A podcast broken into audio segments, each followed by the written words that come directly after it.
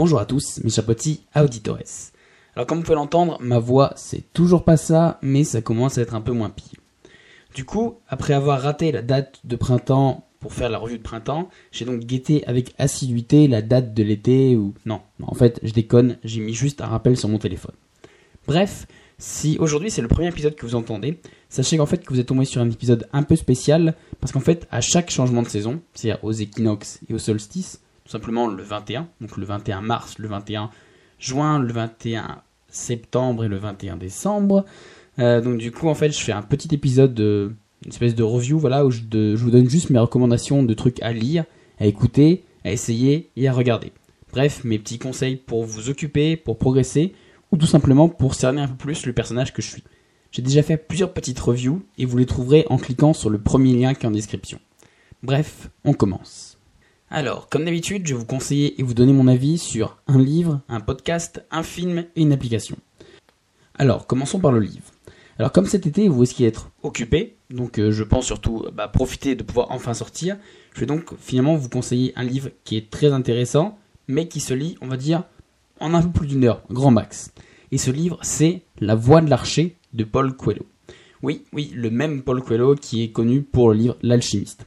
Donc du coup là il est sorti un nouveau livre qui est La Voix de l'Archer. Donc la voix euh, V-O-I-E. Attention, c'est pas la, la voix celle que je n'ai plus par exemple. Donc en fait dans ce livre c'est tout simplement en fait le concept c'est un archer redoutable mais inconnu. Il enseigne à un jeune garçon tout l'équilibre de la vie à travers la métaphore d'un archer qui tire sur une cible. Voilà, donc là vous avez un petit peu le concept, un peu du bouquin.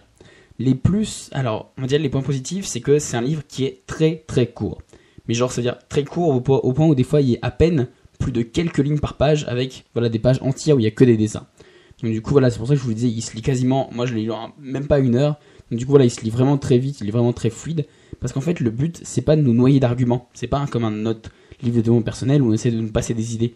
En fait là au contraire c'est plutôt de nous faire vivre une expérience, de nous plonger dans la métaphore pour vraiment en fait au bout d'un moment vous vous rendrez compte on a vraiment l'impression de tenir les flèches entre ses mains et d'avoir l'arc euh, voilà entre ses doigts, on a vraiment l'impression d'y être. Parce que finalement, le but immersif, qui je pense est le, concept du livre, il est parfaitement rempli.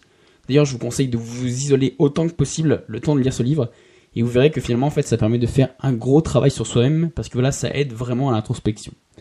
Les moins, les petits points négatifs, bah, c'est qu'on va dire, c'est en fait, c'est un livre qui est plutôt spirituel. Finalement, on n'apprend rien de concrètement applicable. C'est plus finalement changer son regard sur le monde, un peu finalement je sais pas si vous avez déjà lu, mais un peu comme les livres de méditation, par exemple. On vous apprend pas vraiment quelque chose de concret, mais c'est plus voilà une nouvelle manière de voir les choses ou d'aborder des sujets. Et parfois, en fait, on trouve que bah, ça manque presque un peu d'information. Parce que comme il n'y a que quelques lignes par page, et même des fois par chapitre, et bah, et en fait, des fois, on a souvent envie d'en apprendre plus, d'en savoir plus sur cette espèce de sagesse millénaire. Et donc, du coup, pour ma part, il y a quelques sujets où, du coup, je suis resté un peu sur ma faim parce que, voilà, en fait, on nous plonge dedans mais comme c'est pas vraiment assez développé ou on pousse pas assez, du coup, ah, on a l'impression de voilà, espèce d'expérience inachevée.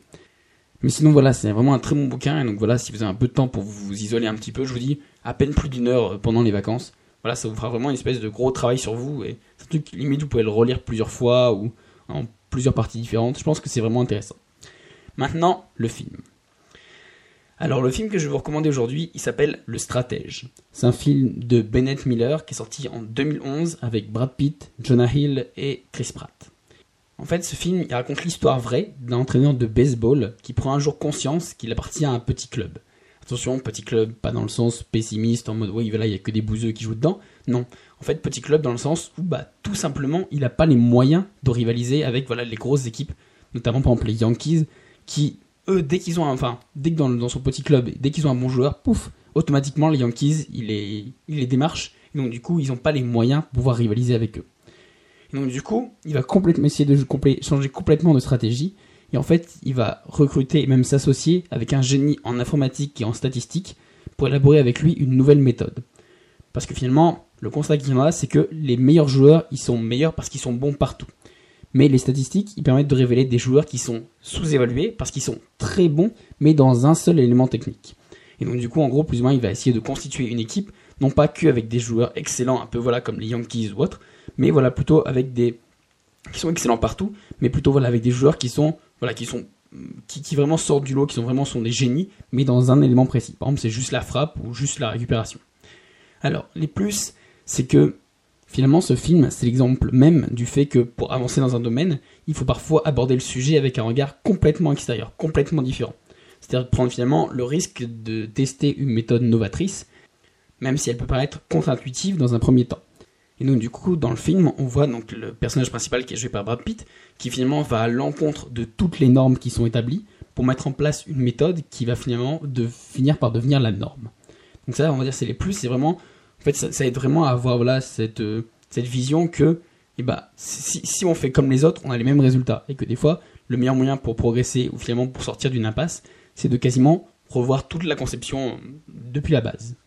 Les moins, on va pas se mentir, c'est que, à part quelques matchs qui sont remplis de suspense vers la fin, il n'y a pas vraiment d'action.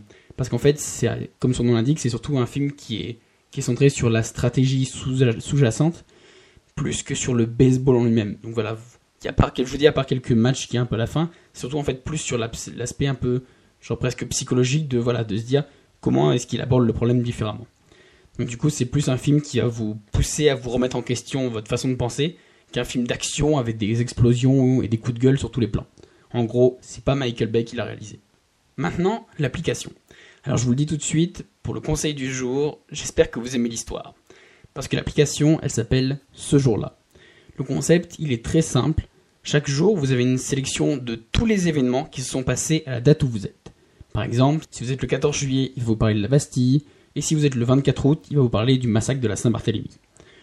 Donc du coup, vous voyez un peu le concept, c'est juste finalement de se dire, en fait tout est dans le titre en fait, c'est de se dire qu'est-ce qui s'est passé ce jour-là, de quoi plus ou moins on fête l'anniversaire. Alors les plus, c'est que finalement ça rend l'histoire ludique et divertissante, parce que chaque jour, il y a de nouvelles histoires, de nouvelles anecdotes.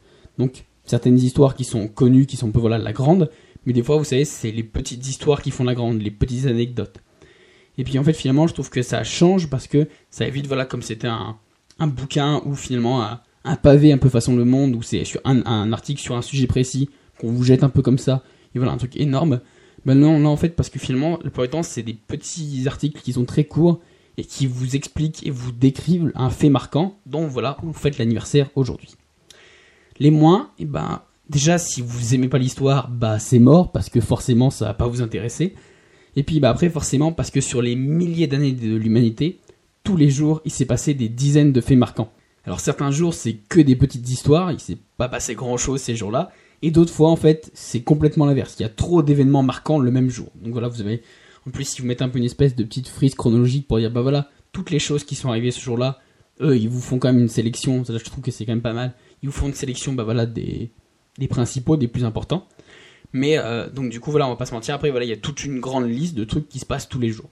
Donc si on veut vraiment, vraiment pousser le truc au fond des choses, c'est assez chronophage parce qu'il y a vraiment beaucoup, beaucoup de choses d'un coup. Mais ça, on va dire qu'on peut pas vraiment l'imputer à l'appli parce que c'est juste l'histoire qui est comme ça. Et donc du coup, il fallait aussi que j'en fasse une petite critique. Donc euh, voilà, c'est sur ce petit point-là. Et pour finir, le podcast. Donc du coup, pour conclure cette recommandation d'été, je vais vous recommander le podcast Manage Fix de Prisma Media. En gros, c'est d'écrire et analyser des méthodes de gestion et de management. Mais attention, dis comme ça, on pourrait se dire que eh ben, on va prendre les 30 meilleurs chefs d'entreprise ou la journée type de Bill Gates pour essayer d'en sortir les méthodes de management. Non, pas du tout. Ici, finalement, ces méthodes, elles sortent directement de nos séries préférées. Game of Thrones, House of Cards, Doctor House, Mad Men, Viking. Voilà, vraiment toutes ces séries-là. Donc du coup, chaque fois, on va en prendre un personnage et on va analyser voilà sa technique de management. Pour pas se mentir, il y a quand même un certain penchant pour les méchants, ce qui est logique parce que euh, très souvent, les méchants c'est des leaders charismatiques, même si pour moi le meilleur de tous dans le domaine, ça reste Negan. Du coup, tous ces épisodes, ils se décomposent comme suit. On prend une série, on prend un personnage, on remet un peu dans le contexte, un peu son histoire ou autre, on analyse ses méthodes de management, et là finalement on en sort ce qu'il faut garder et ce qu'il faut jeter. en disant, ça c'est une bonne idée, ou ça au contraire c'est plus contre-productif que voilà productif. Et finalement, en fait, on ils en sortent des conseils qui sont vraiment pratiques pour nous aider dans la vie de tous les jours et aussi surtout dans la vie d'entreprise, parce que c'est plutôt axé management. Et oui, donc du coup, c'est pour ça qu'il s'appuie aussi sur les méchants, et oui, parfois être dur, c'est une bonne méthode dans certaines situations. Alors les plus, on va dire que c'est vraiment l'aspect ludique, parce qu'on vous bassine pas avec des concepts de management qui sont écrits par des mecs, genre des espèces de Freud d'il y a 70 ans, non. Là, on nous parle avec nos mots, avec nos héros, nos idoles. Parce que du coup, on comprend parfaitement la psychologie des personnages. C'est pas comme si, voilà, on vous sortait juste une citation ou un concept qui était élaboré par un mec. Non, là, en fait, c'est nos séries préférées. On sait pourquoi chaque personnage il fait ça. On sait, voilà, qu'il le fait ça par vengeance, par rancune ou parce qu'il n'a pas le choix. Et donc, du coup, réussir à sortir de ça des méthodes pratiques, concrètes et applicables, c'est vraiment un travail de titan qui est fait, je trouve, à la perfection dans ce podcast. Les moins, et eh bah forcément, le problème en fait c'est que quand on parle d'une série qu'on n'a pas vue ou qu'on connaît pas, et eh bah forcément tout le concept il s'écroule parce que bah on manque de la connaissance de l'histoire et du personnage. On a plus ou moins parce que forcément c'est le concept même de, du podcast, c'est voilà de faire euh, de faire allusion par rapport à un type de personnage ou autre, mais si vous connaissez pas ce personnage, bah forcément vous êtes largué pendant tout l'épisode. Voilà, ça je pense que c'est on va dire le petit point négatif.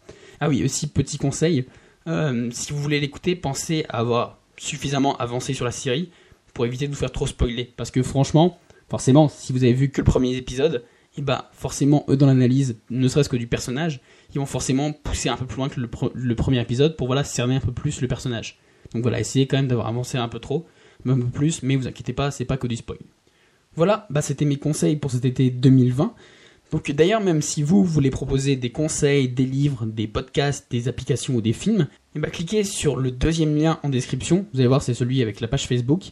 Et donc du coup, si vous êtes suffisamment, ce que j'aimerais bien, si vous êtes suffisamment voilà, à donner un peu vos retours, je vous ferai un épisode review 100% abonné. Donc voilà, en gros, que en mode échange, que avec vos idées. Si vous avez même une petite critique ou autre, il n'y a pas de souci. Mais forcément, on est sur un peu un podcast de gestion du temps, donc pour éviter la procrastination a la loi de Parkinson de s'en mêler.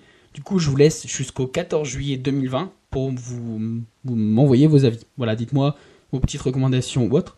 Donc du coup, pour ça, cliquez vite, comme je l'ai dit, sur le second lien qui est en description pour me donner vos avis. Du coup, bah, j'espère avoir beaucoup de retours de votre part, bah, voilà, pour pouvoir étayer le, cette espèce d'épisode de bonus 100% abonné, et que mes conseils pour cet été vous auront plu et inspiré, voire même les deux. Et euh, du coup, quant à moi, je vous donne rendez-vous bah, mercredi pour un prochain épisode d'Electron Penseur. Si j'ai toujours assez de voix, mais ça devrait aller. Et d'ici là, bonne fête de la musique à tous. Ciao